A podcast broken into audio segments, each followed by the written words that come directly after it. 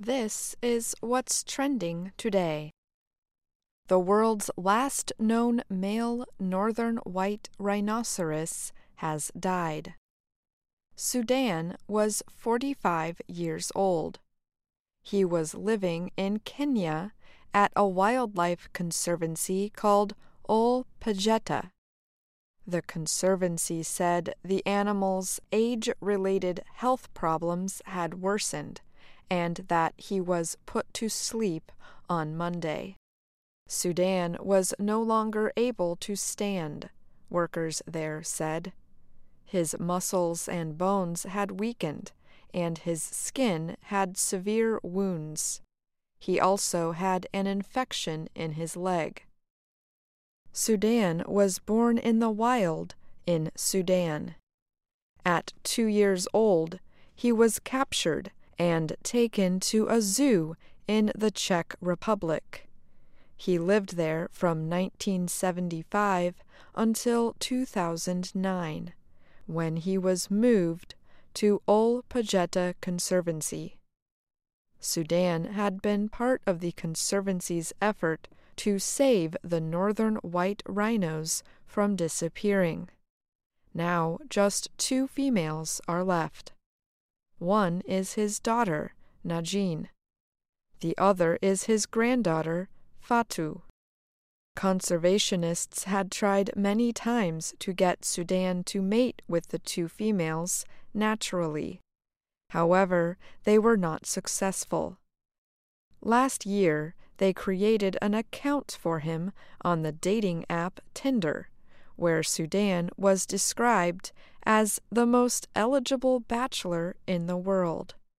The effort was meant to raise funds for a $9 million fertility treatment to help the species survive.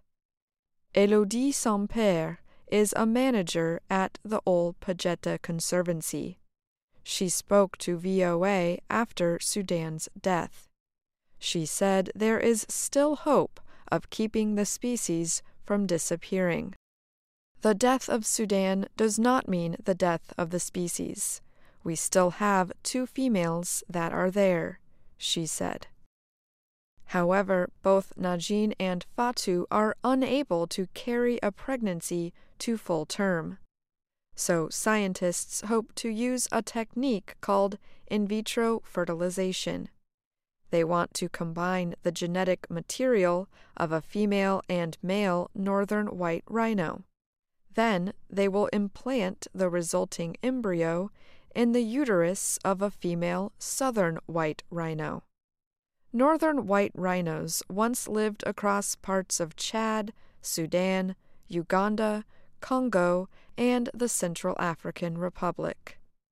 Fifty years ago, about 2,000 remained in the wild. They became especially threatened because of armed conflicts in the area.